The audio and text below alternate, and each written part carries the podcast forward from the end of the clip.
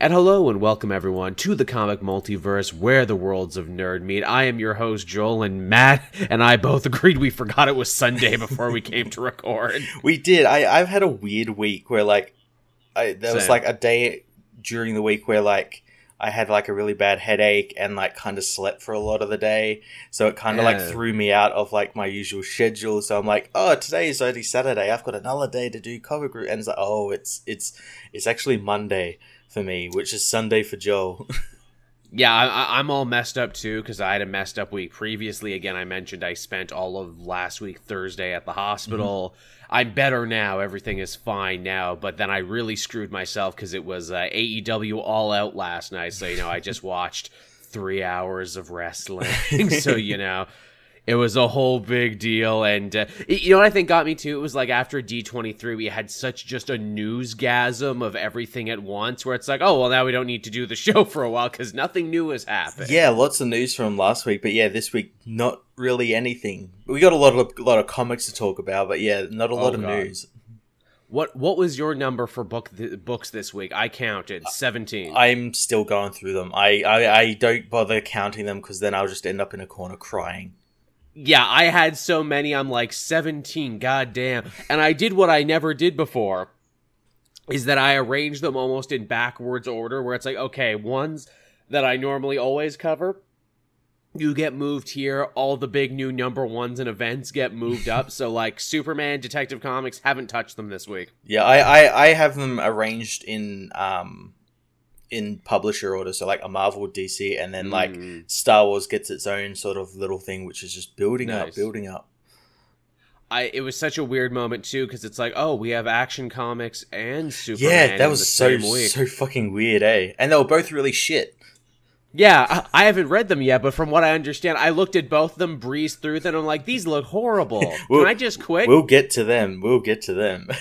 okay, you'll need to tell me because I looked at both of these and I'm like, it's hard enough getting through one of you a month. I, I might just quit reading Superman now. This might be the thing that breaks me because it's because it's like here's the thing. I've thought before. I'm like, wow, I'm really not enjoying Action Comics or Superman, but I can't get rid of them because if I do.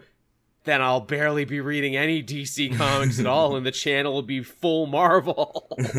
that's the thing. Yeah, I think we talked about this maybe last week. Like, I'm picking up more Marvel books, and that's just because like of like Yeah. like things tying into things. Whereas like it's Oh, come yeah. to a point where some weeks I'll have more Marvel than DC. Oh, I've had more Marvel than DC for a while, and just general quality too, and like shit I'm interested in. Yeah, like I was looking at what DC's putting out right now, and I'm like, no, not interested in that. Don't like that writer. That guy hates me. Nope, not gonna read that. Not gonna read any of this. And like, I like I want to expand it to where it's like, okay, well, realistically, if I did drop Superman, should I pick up Wonder Woman because I like G Willow Wilson? I'd have to catch up on everything. Oh, you know, Batgirl they tell me is good, but is this Batgirl run good or was it the one before that was good and I've forgotten cuz cuz again, they can't keep consistent teams on many of these No. books and that's another big problem. Yeah, yeah. But uh, yeah, believe it or not, everyone, we actually do have some news stories this week. Obviously, it's not going to be as big as last week, but hey, such is the case. Yeah. Uh, first uh, story here, and this one was surprising. This broke not long before we went live. Uh, it, the director of the It movie, uh, Andy Machete Mushinchi. Again, he's got a really funny looking last name there. I wouldn't even know how to pronounce that. The dude who did It, those new It movies there, uh, he's been named as the new Flash movie director. Another in a very, very long line of Flash movie directors. Yeah. How how long will he stay on there? He says he says it's his next movie, but like I think Rick uh, Famuyiwa that was his next movie, and then he he left after that. So is he going to leave? Although in saying that, well, WB kind of want to keep the guy happy because he's made them money. a lot of money on a franchise that they thought was dead. So yeah, good point. Also, too, they're like, hey, we gave the Aquaman to a cheap horror movie guy, and it made a lot of money. So let's just keep giving them to cheap horror movie guys. That seems to be the thing. They'll tap all of their horror directors. So like um, uh, the guy who did Shazam, David Sandberg. Uh, Yep. Obviously Aquaman uh, with James Wan, and now Yeah. uh, now Andy. They they're all tapping the they're like guys that built like that Conjuring universe to do this. It's like Yeah. you guys seem to be doing something right. Come fix this universe. Which hey, good for them. Yeah, like they said, Seems to hey, be you guys working. actually. yeah, you guys make this work. Come work for us now. And also, too, whenever I see something like that, I always think to myself, like, ah, yes, the Sam Raimi uh, trajectory in Hollywood. you get famous by making a bunch of low budget but really beloved horror movies. Then you transition into doing really big, uh, what is it, action pictures for studios, sometimes superhero movies. Yeah, yeah. But yeah, it seems to be working. I, I'd be interested to see what he's doing. I, I just hope that, like, they they they tell Ezra Miller to act like Flash and like Yeah. maybe get him like a runner trainer or something. You know, teach him how to run. Yeah. Maybe get motivated. It's it's funny too, you know, he was sure to say in the press, like, oh, I promise this new Flash movie won't be a horror movie. And I'm like, yeah, it doesn't have to be a horror movie because the production around it is already a horror movie. It's it- it's really akin to a slasher movie because it's claimed the lives of like five or six other directors before you. but I'm sure you can make it work. Yeah, and uh, I'm I'm also surprised. Like they never they never mentioned anything about that that thing where like Miller and like Grant Morrison were like writing a script. Yeah, so I'm guessing that's not happening. Yeah, what the fuck was up with that? That was the weirdest story. It's like, oh, and Ezra Miller has recruited Grant Morrison to work on the script, and I'm like, but but you're the actor. You were hired to act. Not sure. Is that how fucked up it is over there? Where it's like, oh, geez, the the star is writing the script. The first AD is making macaroni for catering. yeah, it, it was so so weird. They didn't mention anything about this, so I I'm just gonna say that like maybe that's not happening now. Maybe they're just going with maybe Andy's got a script or something coming up. Possibly. Again, I still hold firm to our theory from before that the only reason Ezra Miller agreed to write the script is like, okay, if I write one of these, then they can't tap me for another one of those Harry Potter movies. Yeah, yeah, yeah. Wasn't that also a thing where like he was tied up in the third one of that like for, like the Yep. scheduling and stuff? So like maybe Mhm. maybe this Flash movie won't even start until like sometime at the end of next year or something, which which which could be good. Gives them time to like hash out the script a little bit more. It's true. Again, I've always said that Flash should be the easiest, and yet it's the one that probably Yeah. has the most uphill battle because of the TV show, where it's like, no, Grant Gustin is this generation's Flash. He has like five seasons plus of adventures. How are you going to condense all of that into one movie? Yeah, and how- have it be satisfying. How can you top the Flash show, which for all intents and purposes is pretty damn good? Like from Yeah. time to time, it's it's pretty bad, but yeah, it's pretty damn good. I mean, taken as a whole, like you're not going to hit it Yeah. out of the park every time, but just for sheer volume of stories and just like again, Grant Gustin proving a lot of people wrong and getting a lot of people to fall in love with the dude. They got their work cut out for them, is all I'm saying. Yeah, yeah, and they they should have just hired him. I know they couldn't because of scheduling and how it all works, but Yeah. yeah, still.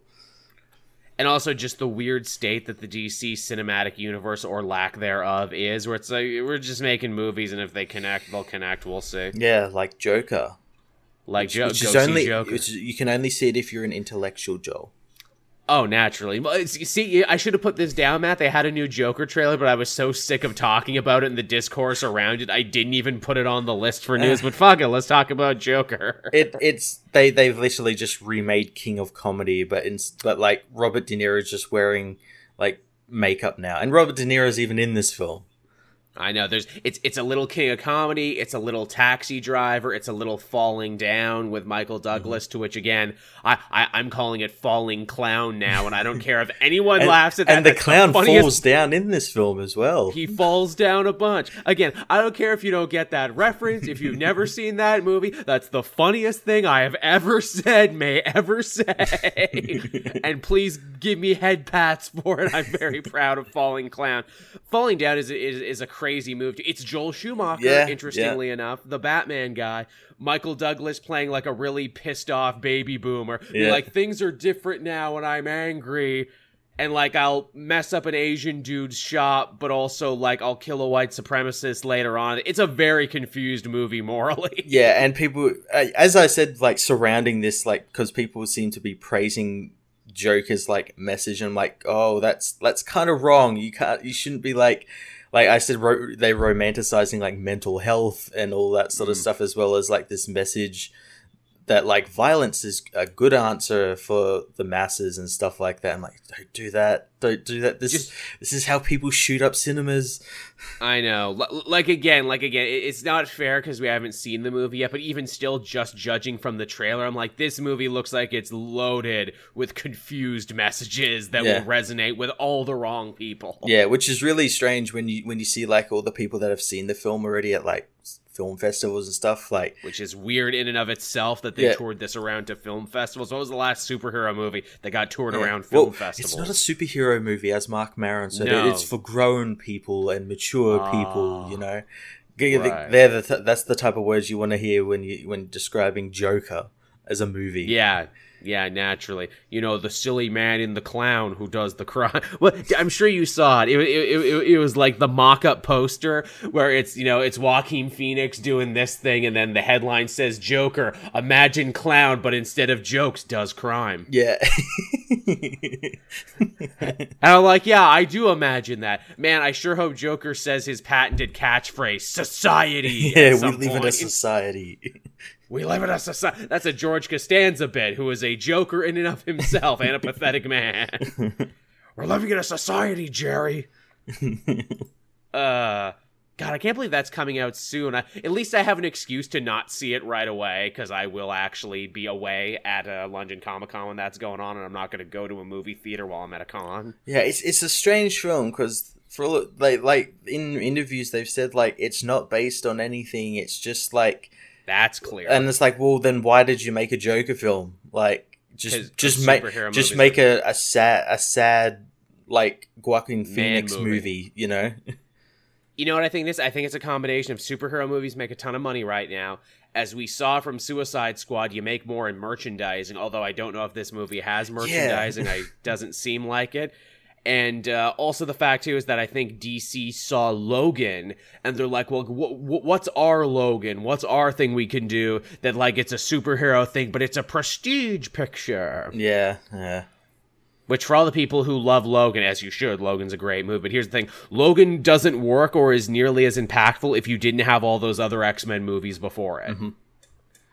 Because that's part of what makes it work so well. But hey, you know, Matt and I will talk about that when we see it. Because I will see it. I don't know if I'm going to see it opening weekend, but I will probably see it. And again, the early reviews are mostly positive. They're confusing reviews, but they're positive. They, yeah, that's the thing. That's what I said. They they're all using like big pretentious words to describe this film. It's like just say if it's good or bad. Stop getting pretentious with the Joker film. Yeah, it's a movie about a fucking clown who does crimes. Man, I can't wait for that Hot Cheetos movie. oh, that'll be great. No, that actually is a real movie, but apparently it's like apparently it's an actual real story about like the janitor who worked at Frito Lay's who came up with flamin' hot Cheetos, but who got completely fucked over on all the money for it. Mhm. So yes, the, the, that will also be a real important movie, the Hot Cheetos movie. I like hot Takis more. Actually, we just got Takis in Canada just recently. Nice. We don't have Takis here. they're hard on the teeth, but you know they're they're good. Mhm. They're good. They're good if you're drinking something too, because you know you get that nice salt balance. Yeah. Uh, what else we got here? Ooh, a story that uh, I'm sure Matt and I will enjoy. Uh, Star Wars themed Coke bottles are now getting banned from airports all over the world because, again, in an X-ray scanner, they look like a grenade. Yeah, they look like bombs. They literally look, which is a shame because I totally wanted to take one back with me. That's totally a souvenir I wanted. Oops. Yeah, yeah. That that that sucks. But what are you gonna do? I'm sure Disney will like buy the TSA or something and allow them through or something. Man, I think at that point things will finally get better only when Disney owns the TSA. okay, now show your magic band when going through security. Now, did you book your trip on the app? yeah, you don't have enough Disney bucks, so now I've got to stick my finger up your asshole. Ooh, sorry. You really should have gotten a travel plan with that. Ah, sorry. you know, I put out the call last week, Matt, where it's like, hey, if we know anyone at the Disney parks, if we have any fans out there, please let me know. One guy did actually write me back and let me know. So the comic multiverse, we, we have eyes and ears everywhere, and we have at least one eyes and ears somewhere in California. So thank you, dude. Again, a, a trip to California is even more expensive for me than a trip to Florida would be, but it's nice to know. yeah. Uh, but yeah, so what else we got going on here? Oh, Moon Knight. Moon Knight's the new hotness right now, Matt, ahead of his show. Yep. Yep. It's nice too when people ask me, like, well, what should I read about Moon Knight? I'm like, well, good for you, because actually they've consistently be coming out with really good Moon Knight stories the last couple years. Almost like they were priming the pump for this. Yeah, yeah. I, I'm looking forward to like starting a new Moon Knight series since I wanted to get on board with that the the most recent one that came out. Uh, Bemis, yeah. yeah, yeah, but I never got the chance to, so maybe this will be a good starting position. I I have the whole Bemis collection. I've read it halfway through twice for video projects, but then always got uh, stopped up on stuff, forgot what happened, and had to go back. it was good what I read of it, but yeah, you got the Bemis run from just recently. Uh, I know there was a single issue there that got a lot of people really interested that went into Mark Spector's uh, youth, uh, growing up in Hebrew school and everything. I'm like, oh, that's a nice touch because people forget he's a Jewish character actually. Uh, there was the Warren Ellis stuff that was uh, out before. Those were like one and done issues where there was like barely any dialogue, and they were actually also really well done. Yeah, yeah, And then Jeff Lemire had a big long run too as well. yeah. His run was really great. Yeah, there's this uh the new Moon Knight run CB Cebulski has said is going to be starting in September and that they're going to be taking the character into some bold new directions, which honestly, I don't know what that means cuz all his other runs have been really bold and really weird and really out there. Yeah, that like what could they do with him? It literally feels like in trying to make him a bigger character, they have done everything I can think of. They gave him a kid at the end of Yeah. the Bemis run. I wonder if they're going to remember that. I say, I say, send him into space and like and like introduce shit like Egyptian gods are aliens, and this is all like Uh. like do do stuff like that. Make him go crazy in space. I mean, we've already introduced that the Egyptian gods that he knows are really more extra dimensional beings, Yeah. a la the Asgardians. So, I mean, you know, that's not much of a stretch. But yeah, Cosmic Moon Knight, let's think of a reason to shoot Mark Spector into space. No, I'm on the moon. You can't kill me when I'm on the moon. it's the source of my power. So, yeah, it's just him running around on the moon. Yeah, him taking him like controlling the moon, smashing it into other planets and everything. And him fighting whalers, Yeah. them whalers on the moon, they carry a harpoon. oh, that's what you could call it, Moon Knight Whaler on the moon. Who's he runs into the Inhumans on that spot on the moon where everyone can breathe. Oh no, wait, all the Inhumans are dead. Well, by December they could be back. Who knows? yeah, well, they're still alive because they're in Doctor Strange, but I don't know.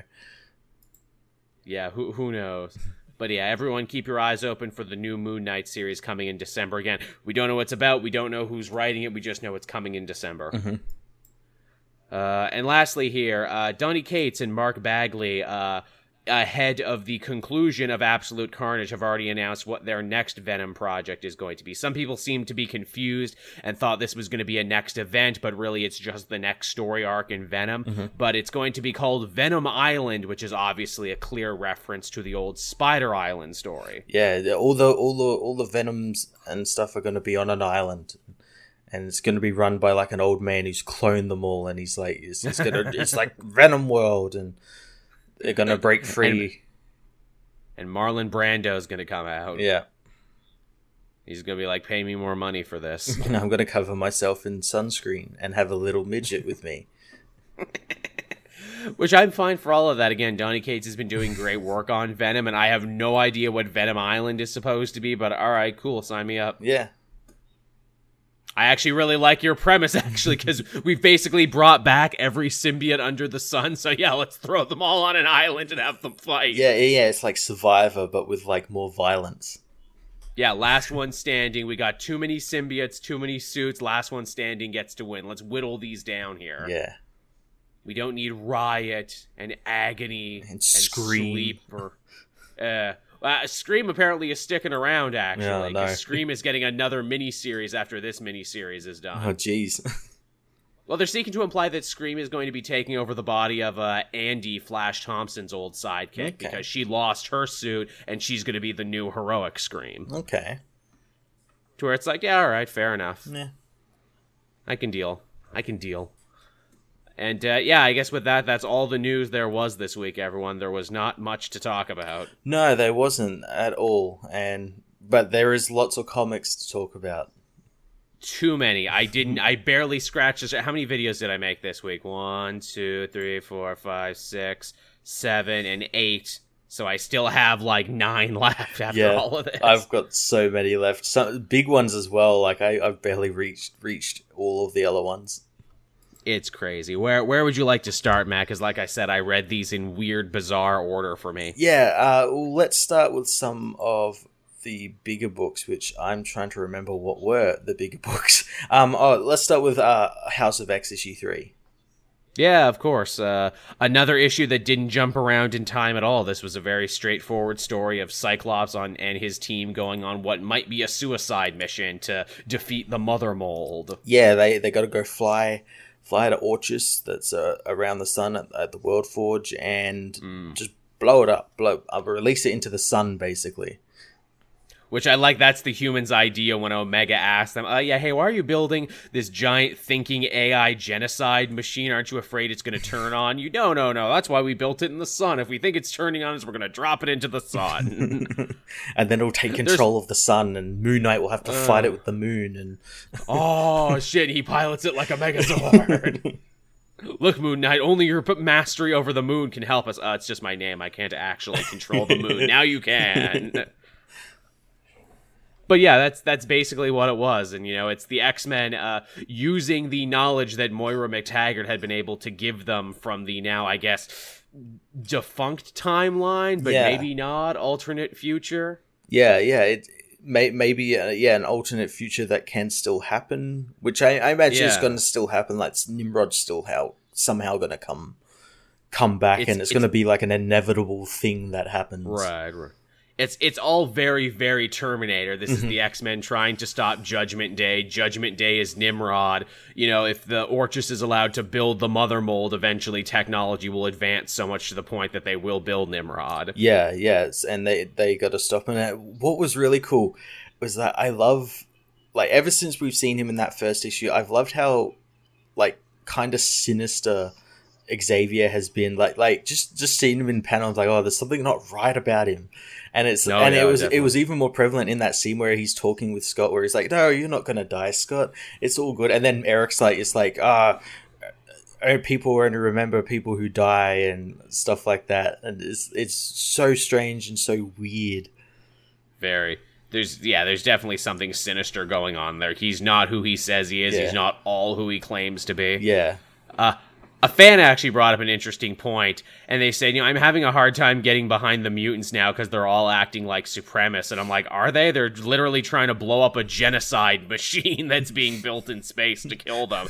And then they're like, yeah, but it's like they don't even care about humans anymore. And I'm like, have you seen the dark future? We don't make it, the rest of humanity. Or if we don't make it, we sell out our humanity to the machines just to live a little bit longer so we can flip off the mutants a little longer yeah, really really the only thing that's changed about the x-men is that they only care about saving themselves now which arguably is what they should always have been trying to do yeah. They they got their own country now and their own rules, and they they they've kind of sped up the process a little bit. Mm. their thanks- own law even Yeah, yeah, yeah. As as evidence when when uh, Emma Frost comes to get get Sabretooth and she's like, "Eh, we've got diplomatic immunity." I love how she comes strolling in like a freaking pimp there with her giant gold x chain she's wearing Yeah, she was just missing like the cane and the pimp walk. Yeah, she's like, I woke up like this. now get in the car, uh, Sabretooth. Don't make me go upside your head again. yeah, I'm alive now. Remember when I died? And I was in like like Scott's mind, and Scott was in my mind, and Scott wasn't real. Eh. That was that was shit in like in like X Men versus Inhumans. It was so stupid. X Men is weird. Oh yeah, remember when she ever so briefly had the stupid Cyclops inspired costume for like a page, then that never came back. yeah, yeah. And then she took over the Hellfire Club and was like, I'm the Black King now. And she's like, Yeah, now I'm the White Queen again. I just changed it. She's having a real identity crisis, Emma Frost, isn't she?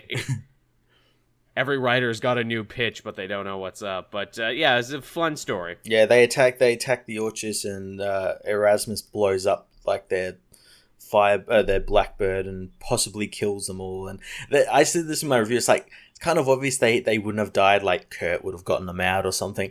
But like Or I something. wouldn't put it past Big Dick Be- uh, Big Dick Hickman to be like Uh. like no, they fucking died. They killed them, but we can clone them again from the like pod people tanks. Yeah. Let's explain how that works. Yeah, and that's like a sinister like caveat to them. It's like, oh, they they always die, but like we just keep making them. we keep bringing them back over and over again. That would be an interesting one. It would also be interesting to be like, look, Moira, yeah, you gave them information they weren't supposed to have, but you ended up creating a butterfly effect where now uh, the Orchis guys suicide bombed themselves. Yeah, yeah, It's like you, for every action, there is an equal reaction. and that leads to like Nimrod coming sooner or something. Again, straight up Terminator. No, you only delayed the judgment day is inevitable. now vote for me for governor. now that's a twist. Nimrod comes back, but he just wants to run for governor of California. he knows that's where he can do the most damage. and they're like, look, man, he's got good ideas. Let's vote for him. But yeah, that was a big one. And then over at DC, the other big one was, of course, uh, Batman Superman number one from Joshua Williamson, which came out this yeah, and this was this is basically like a continuation of uh, the the original Loeb McGuinness run from the Mhm. early early two thousands. It felt exactly like that. Oh yeah, oh yeah, absolutely. Also, too, even for all the big buildup of like, oh, all these other heroes have been infected, all the other characters who laugh. It's not really about that. It's just really about Batman and Superman clowning around and really getting to Yeah, kind of take take a walk inside their heads. And they do this great thing I love that you can really only do in comics, where characters say one thing, but their internal monologue says something else. yeah, it, it's so cool. It's so great, and it's again like all that sort of dialogue and stuff is like stuff that happened in that Loeb series, like constantly. So like to see it happen again, I'm like oh, that's really cool. Joshua Yeah, Williamson gets these characters. He does, and it's fun and it's funny. Uh, my favorite bit is when Superman comes to the realization that Batman was always a better actor than him, and he's like, "Yeah, I never got cast in the school play in Smallville." Ma, Ma always said, "Well, we can't be super at everything now, can we?" That's good. and I'm like, and I'm like, yeah, it's true because even like Clark Kent, his alter ego isn't much of an acting stretch for him. It's No. just him being a version of himself. Where meanwhile, Bruce Wayne is like the role of a lifetime. Yeah, yeah, he's constantly acting unlike Batman. Yeah, it's the it's the damnedest thing. Also, too, uh, this was David Marquez making his big DC debut too as an artist. Mm. Yeah, the book looks brilliant. The book looks so good. I actually ended up buying uh, two issues of it to get that connecting cover. I'm gonna go. F- I'm gonna frame it up. Nice, nice. My favorite bit is how Marquez does motion, how we see how Batman and Superman work their way Mm-hmm. across the city. Batman, of course, being de- very deliberate and trying very hard with his grappling hook, while Superman just very seamlessly, hey, I, I. I like like that. Like Superman is like like being nice to Bruce. He's just like slowly flying next to him, so so Bruce Yeah. isn't like left far behind him. That's the best part too. It's like, oh, and you know Superman is like barely trying, but Batman is doing everything he can to keep up with him. yeah, yeah. I, I thought that was good. We got the cool thing where like Batman is constantly testing Superman to see if he's infected because the whole story is they they got to try and find a uh, a missing child who whose brother who witnessed the kidnapping saw someone who they claimed was Superman uh, who was laughing, and so Batman assumes it was like a Superman who laughs, kind of like someone who's been Mm. infected by the Batman who laughs. And we we find out who that is at the end of this book. Yes, which was a fun little twist. I dig too. We actually get to see the Batman who laughs Batcave in Gotham, which we didn't get to see much in the previous series, No. but we did know it existed. Yeah, yeah, it's it's very like Hellraiser esque. yeah, totally. Everything has this blood red tint to it. Yeah, And Superman saying, you know, your cave is always like a good representation of where your head is at, Bruce. So I think this tells us where this guy's head is at. yeah, and and he we find like that he's got more Robins, and he's he's taken he's been uh, using nth metal infected with the serum to make batarangs that like infect people. It's always about the nth metal. It always comes back to the damn nth metal, Yeah, doesn't it? Goddamn nth metal, dark metal. Yeah, he's been infecting people, and one of the people he infected was Billy Batson. hmm Or a multiversal version of Billy Batson. They were very unclear. Yes, they are very unclear about it. I, I have to think it, it is a multiversal one, like it's maybe one from his world. Yeah, because he already had like the filed teeth and everything. Yeah, and uh, yeah, he changes, and yeah, he's the Shazam who laughs, who, who's going to take down Superman and Batman. And he's magical, so you know Yeah. he's got something that Superman is weak against. I I did like that before he transformed. The kid even said, you know, I was so good and pure. What was even the point of inverting me? And it's like, oh well, if he's this evil when he's inverted, imagine when he actually corrupts someone who has some darkness in them. Yeah, yeah, that that that's going to be really freaky. And we actually, it's really funny how they've done this whole Secret Six thing where they've, they've revealed who all of them are. There's like Donna Troy, Gordon, uh, Bl- Blue Beetle, Supergirl, uh, Sh-. Shazam who laughs, Hawkman. They've revealed it all, so they've kind of like taken that like mystery, mystery, away. and I guess that's probably wasn't the point of the story. Like it's uh, it's not a No. mystery. It's just these two heroes just sort of going on an adventure. Yeah. Yeah, like even so, like I said, this first issue wasn't even really about that at all. It was just about Batman Yeah. and Superman palling around and hanging out. Yeah, and it was it was fantastic. Yeah, I'm down for it. Good, good, good on them. I'm excited to see where this book goes. Yeah, and it means another Batman book where Batman's not written like a fucking idiot. Yeah, it's nice to read a book where Batman is actually capable of holding a friendship with a human being. Yeah, uh, uh, forming words out of his mouth.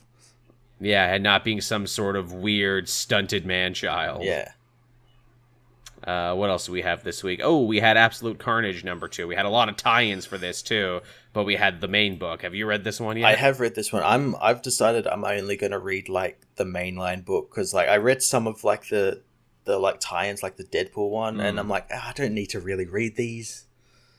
No, it's not, but it's funny. This whole issue seemed to exist solely to remind you to go pick up tie-ins. Yeah, yeah, it did. Like, yeah, we get so uh, Spider Man and Venom escape from Carnage Osborn and Carnage, and yeah, then it just cuts to like read all these other books that that we have on offer, please. Li- li- literally, both the heroes and the villains both stop and say you should you should probably go read these tie-ins. Spider-Man even says, "Look, I'm gonna go leave and drum up some tie-ins." yeah, So- yeah, yeah. You go drum up tie-ins of your own, and and Yeah, I will I- meet I'm back here in two issues. I'm gonna go recruit some heroes who don't have books right now, so it'll be really easy for them to come and hang out with us. And uh, you know, if they're actually connected to the original Maximum Carnage storyline, that would probably help. Yeah, yeah. Venom, Venom uh, goes off to deal with Maker and his son, which we'll see in Venom. Venom's probably the only book I'll read, mainly because I know it will Yeah. actually be tied directly into it. Because it's Donny Cates writing Yeah. both so naturally. Yeah, and um, and then we get like Carnage, and what was interesting is that Norman Osborn is obviously like an unpredictable element to the story because he seems to Mhm. want the Codex for himself, and Carnage is like kind He's- of allowing it as well. Yeah, he's his Starscream, and much like Megatron, he's letting this clearly unreliable person hang out. What's great too is that Norman also still thinks he's Cletus Kasady right now, and his Carnage suit looks exactly like Cletus's old suit when he first appeared. Yeah, yeah, and Car- Carnage isn't isn't too happy about that. He's like, he's like, ah, I, it amuses me that you dress up like this. In fact, it was confusing at first, where I'm like, "Wait, who's the real Carnage?" It, it was. You could kind of tell by the, the the circle thing on the head. the circle thing, and also he's got like weird shoulder things that only the Grendel suit has. Mm-hmm. Yeah, But yeah, that was that was basically the long and short of the issue, really. And then as it ends, they're like, "Hey, go read the Miles book if you're interested in these yeah. things." Go read the Miles book if you want to see Scorpion and Miles team up, but then Miles like becoming a Carnage soldier. Which is kind of interesting because Miles has never had a symbiote suit before. They make they make reference to that. It's like that's why they weren't really focused on on Miles. Well, they were focused on on Mac because he had the Hmm. Carnage at one point, or he had a symbiote at one point. yeah, I, I hadn't read it yet either, but uh, oh god, where's where's my brain going now? Come back, brain. Where I had a point to make. Where where'd my point go? And it's fucking gone. It'll come back later and just randomly say something when nothing when it doesn't even make sense in the conversation.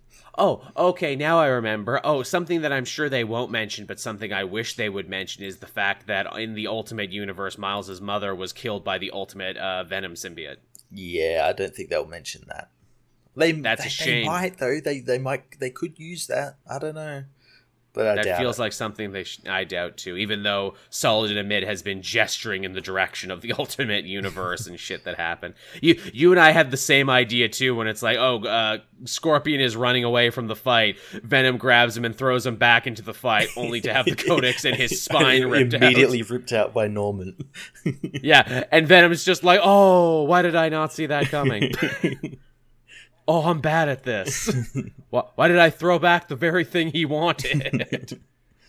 Shit, I hope I don't keep doing this. Oh, they mentioned his wife too in an interesting way, saying that she might very well have passed her codex down as her time as Lady Venom to Dylan the Kid, who I've been saying since issue one. Well, not issue one because he didn't show up then, but when he showed up, I kept saying he's going to be really important. yeah, yeah, he will be. He'll. I reckon he'll end up being the like last piece that they need to get, and it's all like the heroes protecting Dylan, and then that's probably where he's gonna. Venom's probably end up gonna like Eddie's probably sacrifice himself, and that's when he'll tell Dylan he's his father. Right. Well, I keep thinking he's going to be like symbiote Jesus or something because they keep implying that Annie only got pregnant after the suit was on her. Yeah, that's true. like eh, like friggin' symbiote uh, immaculate conception also too the the, the maker he's he's, he's kind of like uh uh, ignoring the subject when he's like, "Oh yeah, you know, uh, her her body, you know, I don't think it was there. I don't think she had a codex." I'm like, or she didn't die and she just wasn't where she's supposed to be. Yeah, she's probably still alive somewhere. that was my theory. The way he kind of dances around that point, I'm like, she's alive, isn't she? Yeah. She's gonna show up I- at some point. before hearing that, I I had a thing where it's like, oh, Carnage is like, like gonna has like taken the body and is gonna use it to like like fuck with Eddie, Right. like like reanimate it or something, you know, something really Or fucked up. something crazy. Yeah, Because he would do that. yeah, he he totally would. Carnage's internal monologue is funny here too because I think some people, you know, write him like a dumb redneck, but Donny Cates is like, no, he just loves being evil. Yeah, I, I like he he's. I actually titled my video this. I like how he calls himself the Gore Emperor of a thousand dead stars. yeah, That's so yeah, cool. The red, the red right hand of the Black Kid. Yeah, and it's just like, wow, this dude just loves being evil. Because sometimes when you read Carnage, he's just like saying super edge lord shit. oh yeah, yeah. But here he's just like, nah, I love being evil. This is the most evil I've ever been. this is the most important I've ever been. Yeah, I, well, since the original Maximum Carnage. I've got god powers. I'm threatening the whole world. All right, but yeah, so that was Absolute Carnage. It was fine, but again, it mostly just existed to tell you to go read tie-ins. Yeah. Uh, what else did you want to talk about? Uh, we had. Oh, we actually had big the big Marvel Comics issue one thousand. See, I didn't read this because I had so much other shit, and I kept looking at. it. I'm like, okay, every story is one page. This will It- not work on my channel. Please it- tell me all about it. It it was cool. It was it was really good. That all the stories were really cool. Um, they kind of cheated when they said there's eighty creative teams. Well, technically there is. Mm. A good half of those creative teams is just Al Ewing. Ah, but he's so yeah, talented. he is the, like the lead writer on this book because he's he all his stories actually connect in this.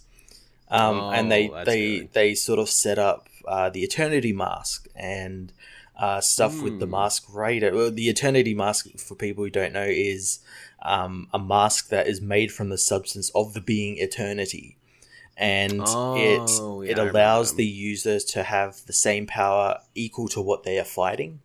So they'll always be Hmm. equal.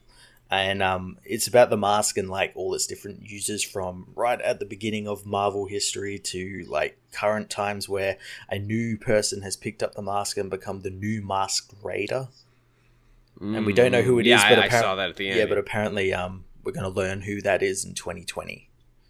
right, we'll see about that. We'll see if this is the next big character they're trying to launch. Yeah, but all the all the all the um all the stories were really cool. Uh, the, the my favorite would probably like the Chip Zdarsky Iron Man one, which had no dialogue and just had like all the different armors turning into the armors, and then Tony Stark sort of turning into nothing, kind of like how he's in the comics at the moment, where he's I did read that one. Yeah. yeah, uh, and and the Hulk one was really cool by uh, Alex Ross, where the Hulk just like eats eats a uh, interviewee's like microphone when he's trying to answer questions and stuff. Yeah, it was it, like the Hulk would. it was really cool, but it was also missing. Like people said, it's probably going to be an issue because they're doing an issue one thousand and one as well. Um, oh, are they really? yeah, apparently for all the creators they missed, and it just feels like like in just like a quickly added on sort of thing because they missed like No. in this they missed like writers that should have been in there, like Brian Michael Bendis wasn't in there at all. Ah, but he works for the enemy now. That's so. yeah, that's what I said to my reviews. Like, is that because like he works at DC now, or they just couldn't get in because of scheduling, or he wanted too much money, or Brian Michael Bendis is dead to us. Everything he wrote is dead to us. Well, except for the things that make money. yeah. But no, it, it was a really cool book. Uh, Each story takes place one year in the Marvel universe from its first issue back in the forties to like current year. Yeah. It's definitely something I will give a look to Mm-hmm. at some point. Yeah, yeah. You don't need to like rush out and and, and view it. No. all, so yeah. Did uh did you hear the bit too? The uh, collection actually came under a little bit of scrutiny there because apparently uh, Mark Waid had written like a Captain America essay for the book that they ended up taking out. Oh, really? He did do a Captain America part for this, which was actually really cool as well. Apparently, there was supposed to be an essay in there that was like uh, a little critical of the current socio-political climate in America right now, and they and they got rid of it because they thought it was too controversial. Which makes me laugh when they did this so close to taking that mouse guy's work out of something. Yeah, yeah. To where it's like, geez, Marvel, you're sending you're sending a pretty shitty message across the board right now. What am I what what am I to think? Yeah. Uh, all right, I guess moving on from that, uh, we had uh, oh, we had Batman: Curse of White Knight number two. I literally put this review up before we started this, but yeah, it that I noticed. was, was really cool. This is the one that really turns up the heat. I was unsure about the first White Knight. This one made me like it because the actual like uh, underlying meta text is starting to take form. It is. It is starting to take form very well. Um, but yeah, we get a story of like more of this uh, Edmund Wayne character from the past and his relation to like Gotham and like how he came to Gotham thanks to Yep. an order of the Saint Dumas. Uh, bringing Yeah, bringing him, yeah, bringing him over and kind of teaching him how to be not Batman. but totally Batman. I like someone in the comments section said, "Wait, Edmund fights with a whip. You know, rich guy, dead fan. Is he just Zorro?" And I'm like, "Oh my god, he is Zorro." Yeah, yeah, I think that is exactly what Sean Murphy is going for. because again, if there was no Zorro, there would be no Batman. Yeah, that's exactly. And he even kind of looks like Zorro with like that little mustache and everything. he even looks like Zorro, and I'm like, all right, that's pretty fucking cool. But yeah, so Baka takes him and trains him. But uh, as with any deal with the church, you should have read the fine print, and that is, look, we'll help you reclaim your family lands from Lafayette Arkham. But once uh, once you do that, we get half. Yeah, yeah, we get half, and you got to swear your fealty to God. Man, classic classic church thing there. It's like, look, God works in mysterious ways. God is also always broke, so Yeah, give God- us half of this land. God always needs real estate. Yeah, g- oh man, church, the biggest landowners in the world. I, I I do love that, and then like that story is further reflected in the modern era when we see Ruth, no last name given, uh, the representative of the Gotham's ruling elite, the super rich one percenters, who's like, ah, yeah. So Bruce, you wanna you wanna reveal that you're Batman, but it's just not good for us and our bottom line right now because if there's no Batman, there's no uh, Batman relief fund that we continue to drain endlessly Yeah. for well. So can you not do that? Yeah, I, I I like that he's being like warped and blackmailed in like into something like Batman would fight, and he's being Yeah. being forced to become a villain basically. And, and continue Yeah. and forced to continue being Batman. It's it's like something he he never wanted Batman to be, but like it's like grown out of control basically. it is funny to see that this is more Bruce Wayne fighting against Batman, Mm-hmm. and the idea being like, look, you don't care, you'll happily, uh, you know, reveal your identity, but you didn't really think it through, though. like, you will go to jail, and your company will be seized, and your assets, and all those people are going to lose their jobs, and that's not even to talk about Dick and Barbara and everyone else who could pen- uh, potentially be outed just for knowing you. Yeah, yeah. All these people that like may have helped you, but may not have helped you, will just be arrested and charged just because they associated with you.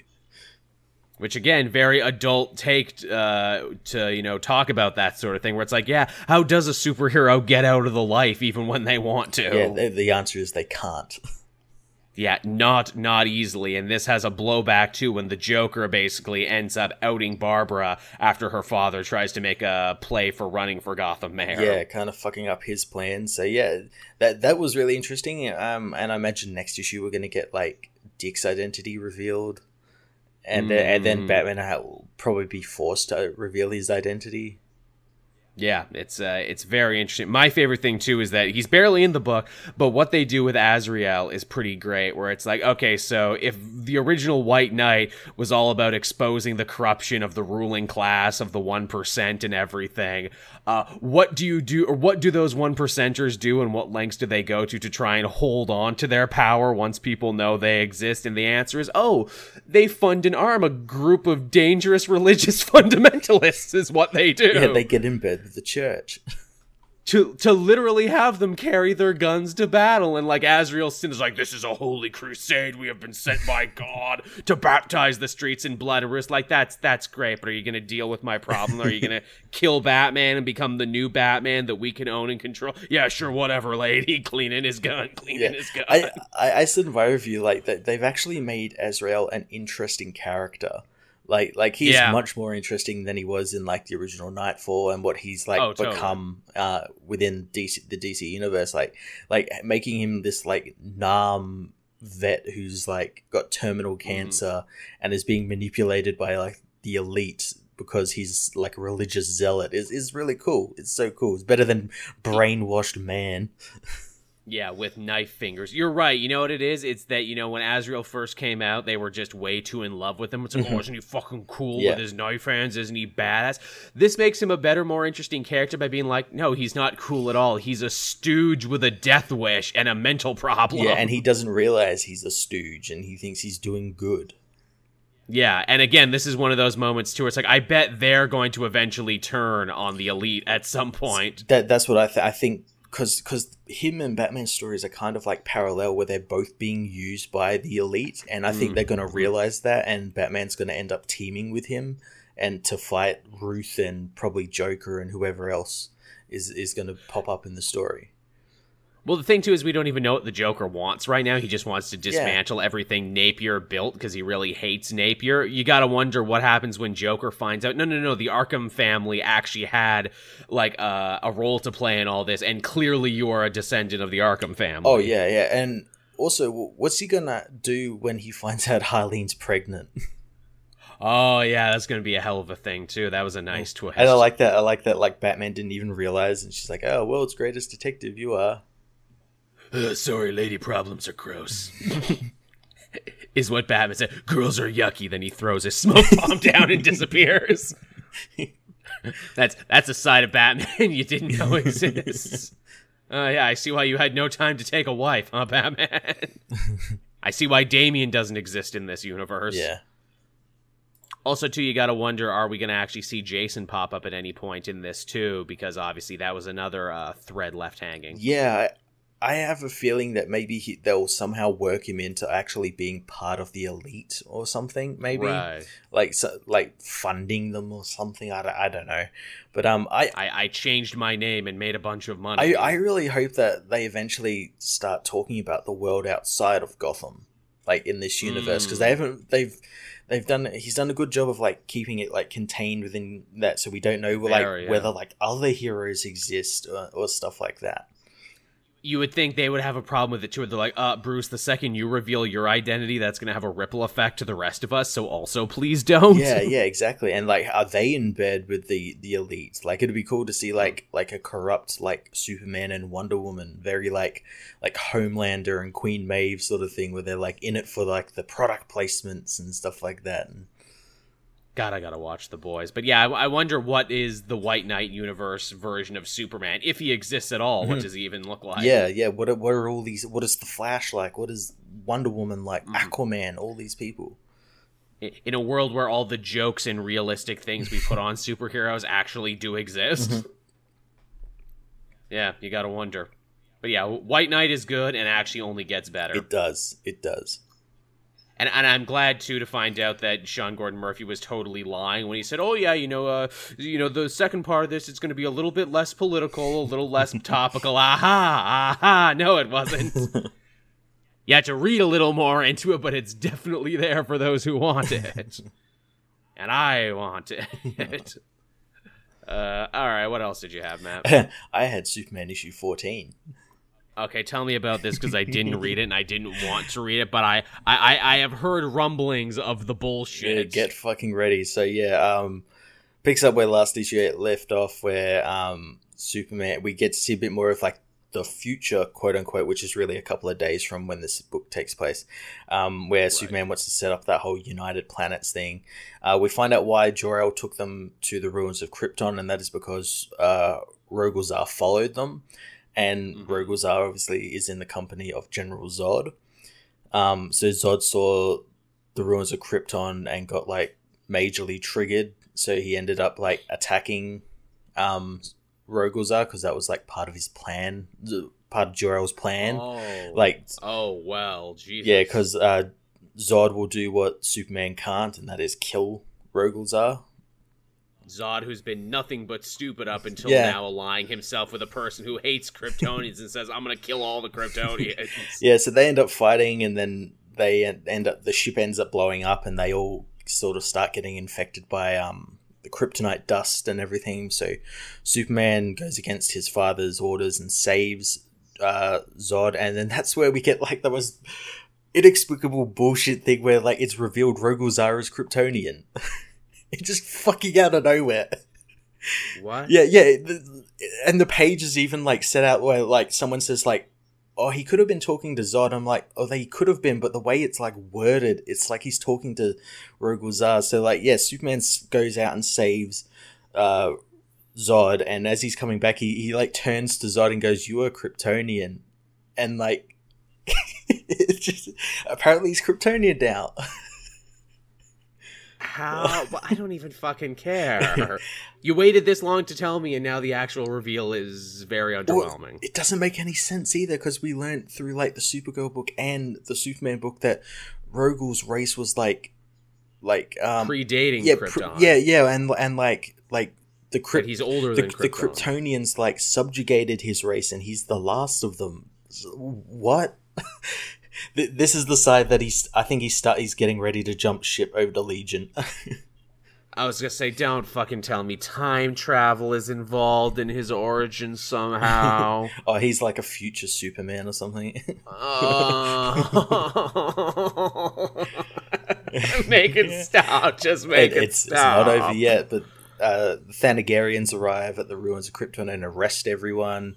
Uh, they take the Thanagarians, who the level of their power continues to go up and down depending on what book you're reading. Yeah, they take him to Thanagar Prime, which is now a bustling metropolis, even though it's not. Um, in, in no. other books, and yeah, they arrest Jor El, but before before Superman can get any answer of why he's being charged, the Khund attack and oh, the fucking dialogue in this part, like the Khund attack, and Superman's like, "Look, the Khund are attacking." That's literally the actual dialogue, and I'm like, guess Superman I can see.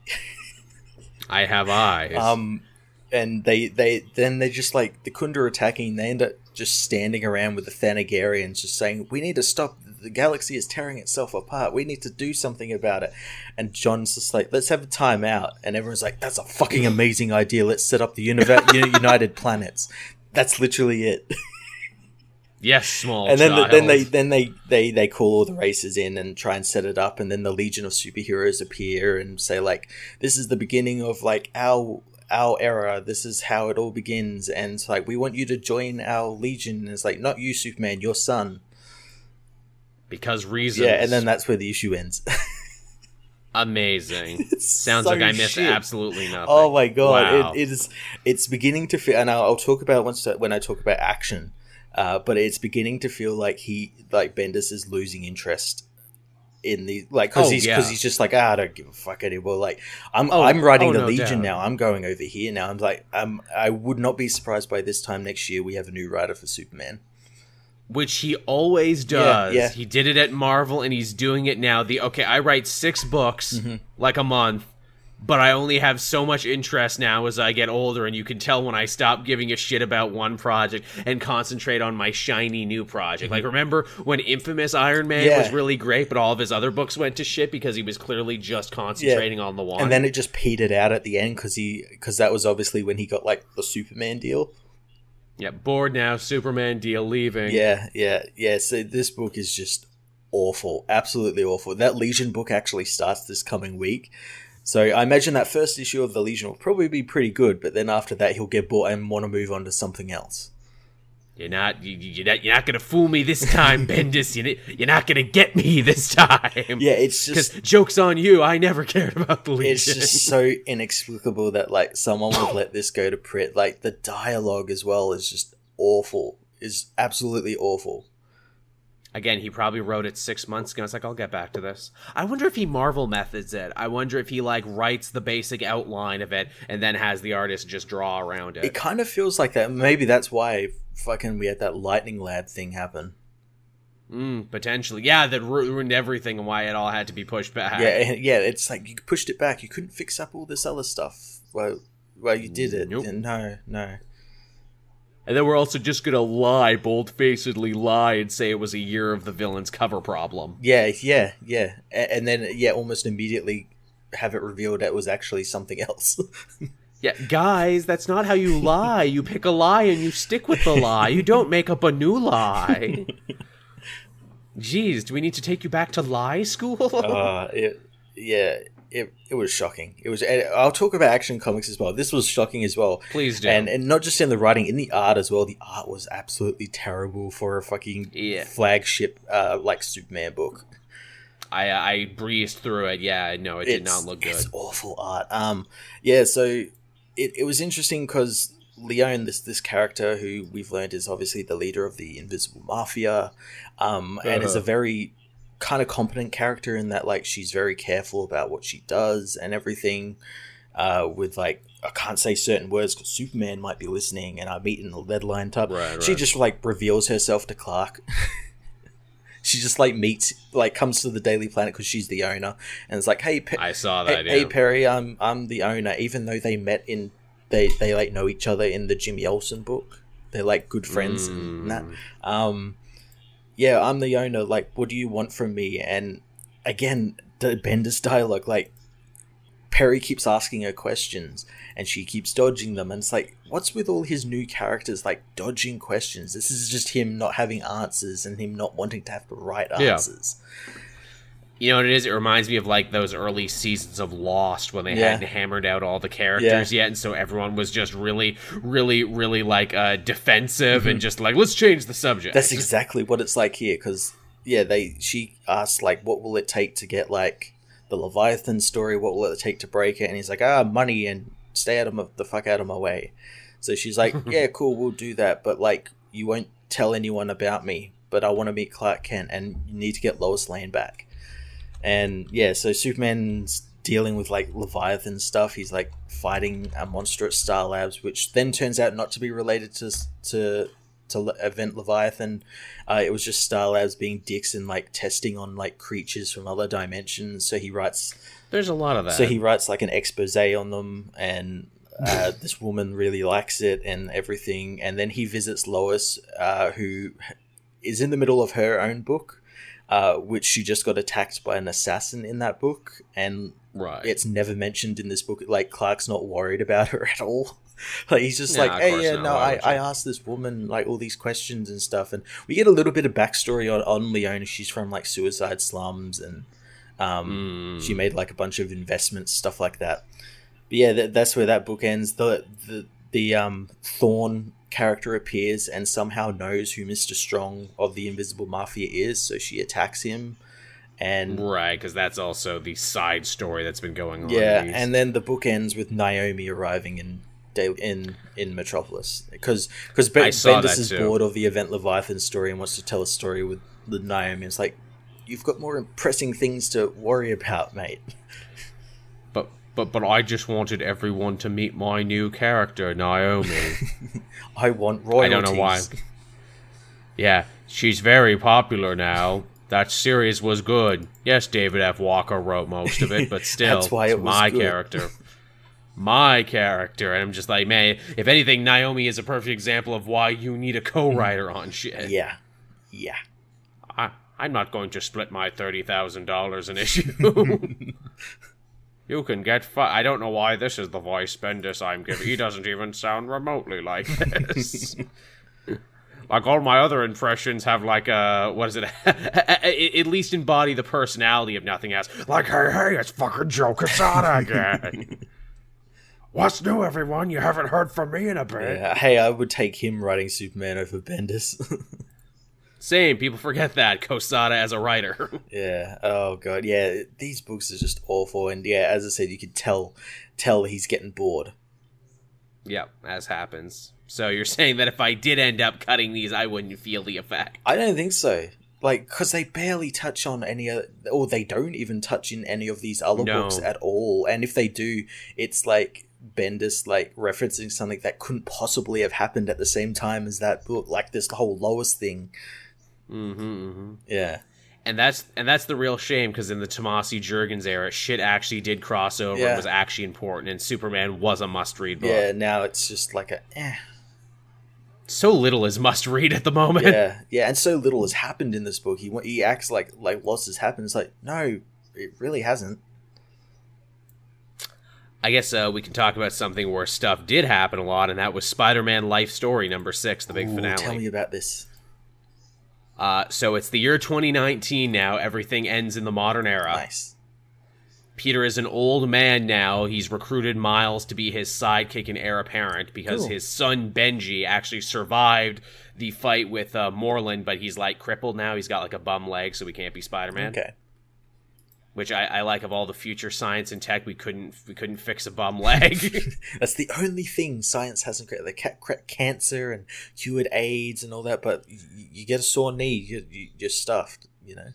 the, the, the the legs, man. You know, we just we just got nothing to deal with the legs. Uh, his daughter is Spider Woman. His kids, shockingly, have very little to do in this issue. I was I thought we'd see more of them than we did. Uh, Doctor Doom took over the world following uh, the end of the superhero Civil War when Captain America, Iron Man all either died or went missing. Oh, okay then. Meaning Spider Man is now like the last senior superhero overseeing the next generation of super kids Miles, Kamala, Sam, etc., etc. But today's the day they think they can finally beat Doctor Doom by going to his moon base or his space base and basically pulling a pulling a Star Wars and you know blowing up the reactor. Oh no, they should have gotten Moon Knight. He would have known where to go. Exactly. He would have driven the moon right into it. Yeehaw, can't stop me. but uh, so they go and do that, and they're like, hey, we're in space. R- remember how the Venom suit took over Kraven and we didn't finish that storyline? Oh, shit, he's back. and he's all gross and horrifying, Venom Kraven, because Kraven died so long ago, he's mostly just bones stretched over a symbiote. Oh no. But Spider Man's like, nah, man, I'm old. I've been practicing for this day. Sonic Punch. yeah, I've been waiting on this one. And then uh, the big twist, you know, uh, Spider Man's like, ah, I guess I finally outlived all my villains.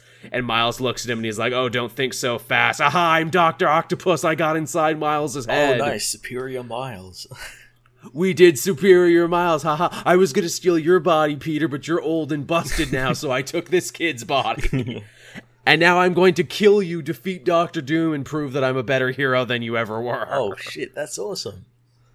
Yeah, then they end up having a big fight on the Mindscape where, like, Mind Doc Ock summons the Sinister Six to go fight him. and Peter's like, oh, I can do mind tricks too. So he summons, like, all the different costumed versions of himself from throughout Ah, history that's cool.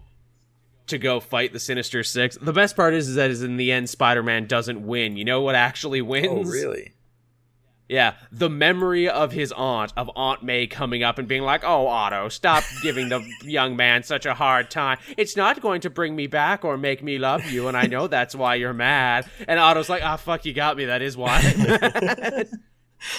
and so she and she like hugs him into submission, and Peter's like, "Wow, Aunt May, all these years later, and you're literally still saving me." Oh, that's cool. and she's like, "Think nothing about it, son. Ooh, I'm a ghost now." I'm a Force ghost. I, uh, I literally, she's literally a force ghost in this. there's so much Star Wars in this, and the space station's blowing up, and there's only one pod, and naturally, Spider-Man goes to save Miles, and he just like kind of hangs out there like a boss. Well, it explodes, but Miles is saved, and the Earth is saved. He literally saved everybody. Oh, that's cool. And then Mary Jane, in the last couple moments, she's like, Well, Miles, you know, you already have the name. I'm sure Peter would be, you know, happy for you to have this. So she gives him the original red and blue suit. Oh, that's cool. And Miles takes up the mantle. And then they do a little extra thing that is really clever. We get to see basically what is Spider Man's ultimate reward, what's like his heaven, more or less. Mm-hmm. And it's going back to the exact moment he lets the mugger go. Oh, wow. Okay the guy the guy who would go and kill Uncle Ben. It, he gets to go back to that very moment and he stops him. Oh, and he gets to live a happy life and oh, that's cool. That's the insinuation uh, that that is Spider-Man's ultimate reward for being such a good hero and being self-sacrificing. He gets a great cosmic do-over. Oh, that's so cool. I'm going to pick this book up in trade definitely. It's wonderful. It's an amazing. Tra- it's the it's the best mini series of the year so far. Yeah, oh, there's wow. like nothing that comes. It's one of the best Spider-Man stories I've ever read. It's you know a crowning moment for Chip Zdarsky if he doesn't win all the awards for this next year. that sounds cool. It'd be cool if they did like a follow-up with Miles and it's like goes into the future until it reaches like 2099. You could really do that, yeah. yeah. The, the, the one thing, like, I don't think it's the strongest issue of this series, mainly because it's modern day, so there wasn't nearly as many references yeah. or even socio political commentary to be had. It's just kind of like, okay, let's finish the story now. Yeah which is a shame because the previous issues had talked so much about like Vietnam yeah, and 9 11 yeah. and all these other big historical moments. This is like, okay, what's a big historical moment? Uh, well, remember when Doctor Doom took over the world? no, no, I don't remember that actually.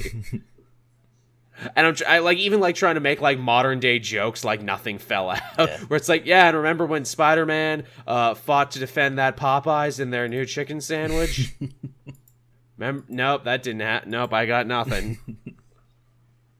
Re- remember when Spider-Man went to go see the Joker movie? He thought it was all right. modern references. Because when I'm thinking modern from 2019, I'm like, I don't know what the fuck happened this week. Yeah, yeah. But yeah, that was Life Story. Life Story is great. That's cool. Yeah, I uh, I had two more. What about you? Cool. I I think I had two more, or maybe three. Um, but yeah, I had Justice League issue thirty as did I. And the big start to the Justice Doom War. Yeah, this issue I was surprised it kind of slows things down and gets you up to speed mm-hmm. if you're just hopping on here. Yeah, it's a, it's it's I said in my review it's half filler, Uh, like half filler catch up sort of stuff, and half like new story. I hate to say that Justice League Dark was also much the oh, same oh, really? this week as well. Yeah. yeah. Or they're just like, all right, let's bring this down a notch. And I'm like, oh, you guys can do better, but I can understand wanting to actually let people in. Where Starman basically stops and says, all right, let me explain to you the whole series up until this point. Yeah, yeah. We've got to get these forces away from Lex. And uh, and to do that, we'll, we'll, we'll go grab the, the, the six Infinity Stones through time literally that's what the the six totality stones. yeah, yeah and we'll, we'll combine them and and do a new totality that'll be a justice totality. Mm, see if we get all the eight totality balls together then we can summon the totality dragon and give us a wish. Um so yeah they they got to go through time to get like the shards of the totality to fix um to like sort of slide the, the the world back into justice a little bit mm-hmm. and give them a fighting chance. Because as we saw at the start of the comic, like that the team will just get steamrolled by Lex because he's too mm-hmm. OP. He hasn't been patched. That's, that's, not. No, not that's not where I thought you were going with it at first. You're like, oh, and the team needs to slide back into justice. I'm like, I thought you're like, well, they need to slide right on into justice yeah. and give her for the universe. that's Superman's big speech. We need to slide on in Everyone, we need to slide on in, you know, smoothly and consensually. You know, that's the problem with Lex. You know, he's sliding on in without asking them and the whole Legion of Doom. we can be better, everyone. What really made me laugh about this is Batman is like, oh, so every hero in the DC universe, I deputize you. Even heroes who should be mad at them right now, like Green Arrow, like Green Arrow should be yelling, "What about that box you gave me?" yeah, where is that box? That's got to come back at some point. that has to have been like like is. a shard of totality at one point. I reckon. I think the second the Green Arrow book got canceled, they're like, yeah, we're never coming back to Uh, this. someone should keep just like pestering Scott Snyder. It's like, what about the box? Where's the box? Maybe it was like a Tarantino thing where it's like we just got to keep, we just got to like imagine what was in the box. Uh, if the box was even his idea, or if that was like editorial mandate, it's like you know we need to give people a new reason to read Green Arrow. Yeah. Please make him important in Justice League. Yeah, that might that kind of feels a bit like it as well. It was the friends we made along the way. That's what was in the box. It, it was it was Doomsday Clock issue eleven. oh shit! Now that's meta. That's that comes out this week, unless like you know Gary Frank w- decided to like redo the whole art for it again. I don't doubt it. Like, look, until it's in my hand, it's not actually yeah, out. yeah. Um, yeah, so they, they, they have to go through time. They pick two points, one in the past and one in the future, to collect the the shards of the totality to uh, stop Lex. And Lex, of course, already knows about this plan thanks to the Starro tentacle that that um uh, Brainiac has been using to spy on on the uh, on the Justice League with. Freaking Um, so it's like, oh, we'll, we'll we'll show them, we'll show them, and the team head into the the future and the past, and there's like a weird hooded being that like wants to Yeah, stop to stop stop them. them. but like stop them in like a good way because they were going to cause a fatal error or something. yeah, that's interesting. Yeah, we don't know who that being is, and then the, the two teams split up into the past. The past head into like the the 30s, 40s, uh, get to meet the Mhm. Justice Society.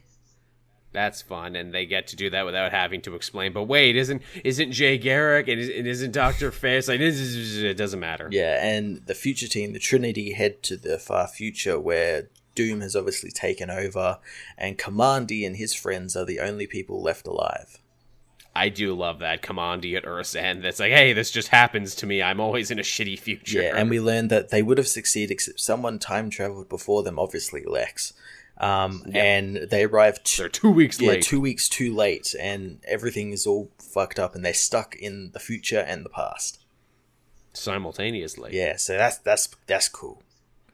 It is a fun setup. You know, I'd complain, you know, the time traveling superhero MacGuffin hunt is a played out premise, but Snyder is so good at it. Yeah. He picks two really interesting time periods, so it Yeah, works. and, and as well, the teams are really interesting as well. So it's like like the Trinity go to the future and meet Kamandi, whereas like Flash Mhm. and Green Arrow go to the past. Whereas whereas I really thought it was going to be the other way around. We're going to have like Superman and Batman and all that team up with the Justice Society. So it's like a unique Right. setup with the teams. Yeah, very much so. Yeah, but yeah, that, that's really cool. We actually get issue thirty one this week. Like it comes out the week I after, know. so that, that must be a pretty big issue. I guess, yeah, it's pretty shocking. They almost never do that. Yeah, and Doomsday Clock issue 11's coming out, so I wonder if there's a tie-in because Snyder has said that like it all Uh, rolls back into it. Potentially, yeah, and obviously the Justice Society is a huge part of Doomsday Clock. Where it's like, wait, but I thought Doctor Manhattan messed with time, so their future never happened the way it was supposed Yeah, well, to. maybe they traveled to a future, uh, to a past where the Justice Society existed, or like before they were destroyed. Man, wouldn't it be funny that Doctor Manhattan shows up in Justice League issue number thirty-one? It's like, I am Doctor Manhattan. Then Perpetual comes in and just like friggin' breaks his neck. they get into a parking lot brawl. oh, that's She's taking great. off her like that. earrings and getting ready to fucking Yeah. fight him. The Flash, oh, he's sleeping. He's sleeping. Hit him so hard he sleep. Man, did you see that video that's making the rounds? There's two guys getting into a fight in what is clearly a subway, and the little guy there who just hits the taller guy in just the right space, and like his legs turn to jelly Yeah. under him, and the tall guy just falls right down. yeah, yeah. What's beautiful about that video is that the guy then gets back in line to get his sandwich because he wasn't not going to get his Yeah, his sandwich, and I respect sandwich, that. You know. Yeah, I mean, I would do it. Look, look, I'm not leaving without that look. If I gotta punch every person in here, I'm not leaving without my sandwich. God, God, I love fight videos with uh, outcomes you don't expect. Usually, when the littler guy beats up the bigger aggressor, yeah. those always feel good. Just like this Justice League story feels good. It does. You can put that on the uh, trade there, Scott Snyder. Justice League Doom War feels as good as punching a man over a chicken sandwich. Cape, Cape Joel of CapedJoel.com says. I really want that. I really want like a trade paperback to take one of the stupider things I've said. That's and put that, that on the what I jacket. would do. Like if I was to like do a comic in the trade, I'd be like, okay, get like like some of the like like Celia reviews and put them on the cover. Absolutely. This comic made me a man, which is interesting because I am currently a woman. yep, that one's going on the cover. You better believe it. this one made me crave salty snacks. Boom, cover. this one gave me diabetes. Boom, also cover. I don't know how that's possible, but put it on the cover. uh, so yeah, I had one more, and that was uh, Avengers twenty three. Well, I haven't read this one yet. Uh, Ghost Riders, lots and lots of Ghost Riders. Yeah, I figured that would be following on from last issue. Yeah, also Avengers Mansion, or sorry, Avengers Mountain. I keep wanting to call it Avengers Mansion, even though it isn't. Avengers Mountain is haunted, and they try and basically bust the ghosts that are in the mountain. That's cool. I did see that panel where like Daimon Hellstrom is like, "Oh, does your mountain usually weep blood?" Because that's happening. Mhm. Yep, the super powerful ghost has possessed the entire mountain, and it's actually up to Boy Thing to stop it. okay. Because all things burn, dead or alive, that feel the touch of Man Thing. Okay. Cool. And it's ultimately revealed that the ghost haunting everything is Cosmic Ghost Rider. Oh yes. And he's like, Look, I'm not leaving till I kill all the Avengers. And they're like, Okay. Oh god damn it, Frank.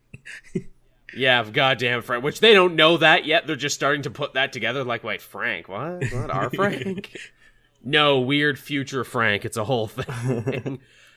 and meanwhile, in hell, uh, Johnny Storm and Robbie are having a ghost race, and uh, Johnny gives us the whole history of the ghost races. They say it was the Stone Age Ghost Rider who raced Odin the Allfather in the first ghost race. and he won the pink slip of death, and That's he's literally telling the story. And Robbie's like, "I don't care. I want to get rid of the car and the power. I don't want it anymore." and that and that like pisses Johnny off. He's like, "Motherfucker, I'm king of hell. You know what I would give for your powers right now to be able to keep all this shit in line?" And eventually, he like he, he starts being a dick, but you can tell that he's like purposely trying to prod him to get him to want to be Ghost Rider. yeah, yeah. Where he's like, "Look, if you don't race me, I'll take the soul of your little handicapped brother." To which Rob's like, "Oh fuck you, we're on deal." and then as they're driving around, uh, Johnny's like, "Oh, you know, maybe you're more Ghost Rider than you think. You just made a deal with the devil." Cause that's me, I'm the devil. And then like we see all the other Ghost Riders cheering Robbie on, and it's like every version of it that you know, Okay. including like the 1930s Tommy gun one from Secret Wars. I Oh, like nice. that guy. Oh, that's cool. He's a fun guy, and that's basically the issue. Cool. Cool. Yeah, it's fun. Not much to write home about. It was Cool. cool. I had two. I had two left, and they were both like kind of indie books. Uh, Oh, interesting. First one's Tommy Gun Wizards.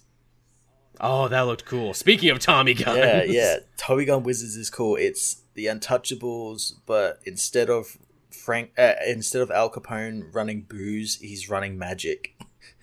sold. And yeah, it's so it's it's 1930s uh, Chicago, and it's in the grip of the prohibition, but it's a prohibition on magic.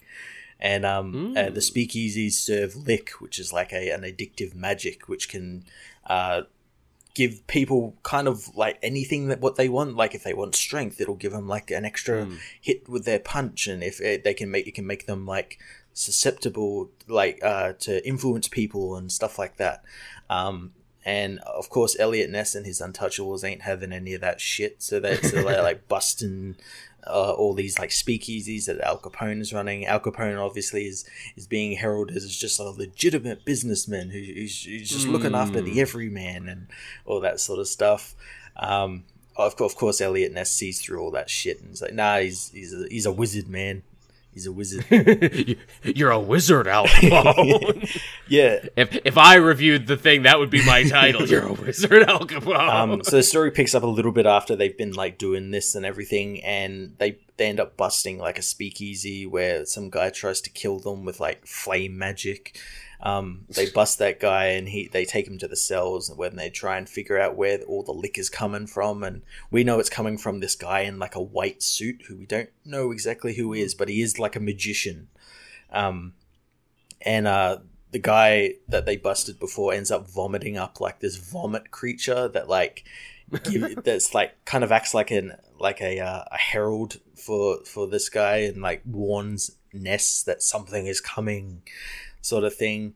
Um, we learn that Al Capone has been like disguising himself as like a reporter who's been sort of like uh a uh, like a supporter of Al Capone, like because we see the reporter earlier on in the story, and he's like, Al Capone is a really good man. I like him. He he, he doesn't hit puppies or anything, and and we learn that that reporter is actually Al Capone using magic as a disguise.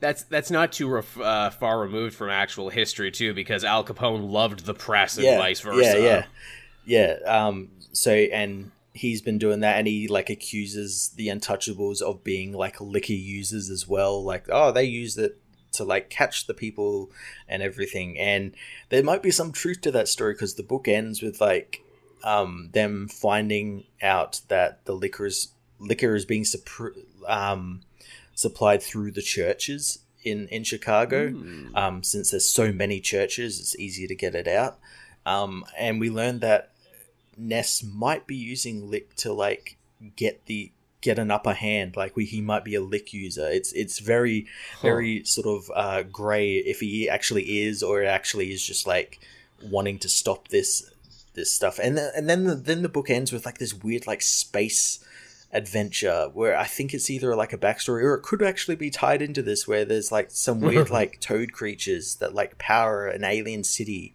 and they like get released from slavery and it might be tied in or it might not be That that all sounds very much like my jam. Either way, it's so fucking it's such a fucking cool book There's been a lot of really good indie books out. Yeah. Uh, what is it? Uh, the guy who wrote uh, what is it? Going to the Chapel. Uh, the same guy who did Spencer and Locke. He actually sent me a copy this week, and I really want to cover sent it. me one as well and that was the next book I Oh. wanted to talk about actually oh shit! Let's let's okay. I again I breezed through this one, and I'm like, yo, this looks totally like my jam. But yeah, let's talk about Yeah. it. If I didn't have 17 books this week, I'd read it. Um, yeah, I, I've got an exclusive look coming up on my channel. Actually, the review for this book will be up when you see this video. Um, hey, yeah, yeah, it, it was a really fun book. Um, it's very Tarantino esque, sort of Mm. uh, three three thousand miles to Graceland sort of style, where oh, um, great reference. where the this woman is looking to get married. She's like the this the uh, daughter of like an influential businessman, and these these robbers called the Bad Elvis Gang because they all wear like Elvis masks. Um, decide to rob her wedding because she's got like wealthy family and everything, and she's wearing a quarter of a million dollar, a quarter of a billion dollar necklace. So they want to. St- uh, D- David Pepose is yes, the guy. yes. Spencer and Locke as well is a really great book.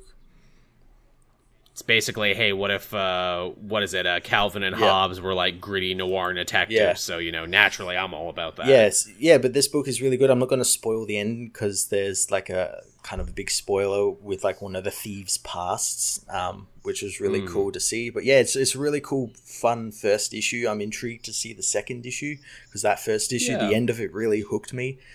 And yeah, it was a great, violent book. Yay for indie comics. Yeah.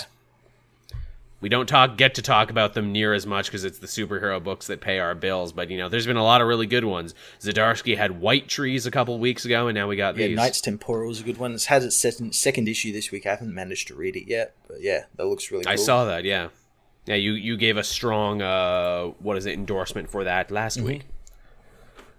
So yeah, is that the show this week, Matt? Is that everything we got to That cover? is everything. That's everything. All right. So thank you everyone so much for watching and listening. We hope you enjoyed it. As always, if you're a patron, you'll get to listen to this first before anyone else. Uh, for as little as a dollar a month, you get the audio version, and for five bucks a month, you get the video version. We usually try and get that up as soon as possible after we record on Sunday. Uh, I actually redid a bunch of my Patreon tiers just recently, so uh, be sure to get a good look at that. Maybe you want to up it if you're existing. Maybe if you want to try it for the first time, I'm going to try and put out some exclusive commentaries just for that. So definitely check that one out. Uh, I will be attending the London Comic Con at the beginning of October. I think that's the fourth to the sixth. That's official now. I'm a guest. I will have a panel on Saturday and probably be hosting a Q&A on the Sunday. Just wanted to get that one out now. Nice. Uh, key. Or no, go Uh. I was, I was just said nice. Oh, I, I, th- I thought you had more to add. That's nice, and also fuck you. Uh, keto crate. Uh, obviously, we still have the link down in the description. Uh, get some awesome keto food, lose some weight, get some yummy treats there while you're at it, and support the show. It's a good deal. I'll be sure to link all that down in the description. Uh, do you have anything to say? Uh, I'll actually be at Oz Comic Con this coming September, at the end of September on the 21st and 22nd. Uh, really nice. looking forward to that. I got my media accreditation the other week, so looking forward to covering that. that. Lots good. of really cool stars going as well, so I'm hoping mm-hmm. I'm gonna. I've put my name down for some interviews, so hopefully they get like signed off in time. I always put those down and I never got yeah. anything from. But then, but then again, I think I always aimed a little t- too high. To I'm like, hey, can I interview Mike Tyson? Like Mike Tyson didn't show up. and I'm like, to which I'm like, oh, that's sad. But then I'm like, oh, Mike Tyson is just roaming the streets of Toronto. Someone oh, better no. stop him. Hide your ears. Yeah, really, a roaming Mike Tyson hey, hey, can I talk to Justin Roiland? Oh yeah, Roiland's late and he has a panel now. and I'm like, oh, I got to catch my train, so I guess I'm just not doing that. that's that's a little dirty secret about panels and media accreditation. You can put your name down, but there's no there's no promise you're actually going to get to talk to any of these yeah, people. Yeah. Uh, but yeah, so all right, everyone. Thank you so much for watching and listening. We hope you enjoyed the show, and Matt and I will be back again next week. Maybe there'll be a little bit more news. Who knows? Yeah, who knows? I was this close to saying let's do a commentary. You know what? I should have a panel over on the Patreon mm. page for people for movies they want to see yeah. us do. Vote vote for Dark Phoenix because that comes out. I haven't seen it yet, and I'm not going to. That's why I want you to watch it. I want I want you to like be like like us do the commentary with you watching it for the first time because it's, it's an awful film. You're a cruel, cruel man, Matt. I guess we should do something Joker related. I'd say let's do Killing no, Joke, the no. animated movie. Yeah, but yeah, I don't want to watch that again. no. I'm trying to think what else is Joker related that we could do. We just like compile a list of like cringy YouTube jokers. oh god, there is a lot That'll, of them. That'll be a while. You know what actually wasn't a cringy Joker thing? A very short lived. I think his name was Scott McClure he was like an actor director thing. He had a web series called uh, the joker blogs and the idea was is that you know these were like uh, session tapes from arkham asylum and it was basically just an excuse for him to be like hey i do a pretty good heath ledger. Okay that, that's pretty cool they weren't bad. They were actually like, okay, this is kind of fun. Like he was clearly a comic fan because he would weave in a ton of different references and a bunch of different names in the stories he told and things he said. It's very, it was very much like benched in the world of Nolan, but like unlike Nolan, this guy clearly had references and shit to okay, make. Okay, cool. That was fun. I don't know if those are even still up or anything. Yeah, interesting. I'm sure that I'm sure that guy looks at the new success of Jokers and shit, and he's like, "Damn, I was I was years late, years early." years. Actually, hey, for that Suicide Squad movie, when they were talking about Joker and they put it to that song, they know I started a joke, started the whole world laughing. He did that like three, five years before. Oh, oh, oh. maybe they. He said a whole thing to it. Yeah, yeah. they copied him. I'd be, I would feel a little ripped off to you know make such a specific music choice. But who the fuck am I kidding? They probably just put clown, laugh, joke, song, and just grab the first one like that new movie Send in the Clowns. And I'm like, don't do that. You just make me think of Krusty the Clown. when he does that bit. All right, I'm rambling now. Thanks, everyone. Sh- show's done. It's over. Get out of here. We're get, done. Go. Get out of here. Why are you still here? Get, get out of here. But come back next week, same time. I, I'm kicking you out, but only kind of kicking you out. All right, everyone. We'll talk to you later then. Bye bye.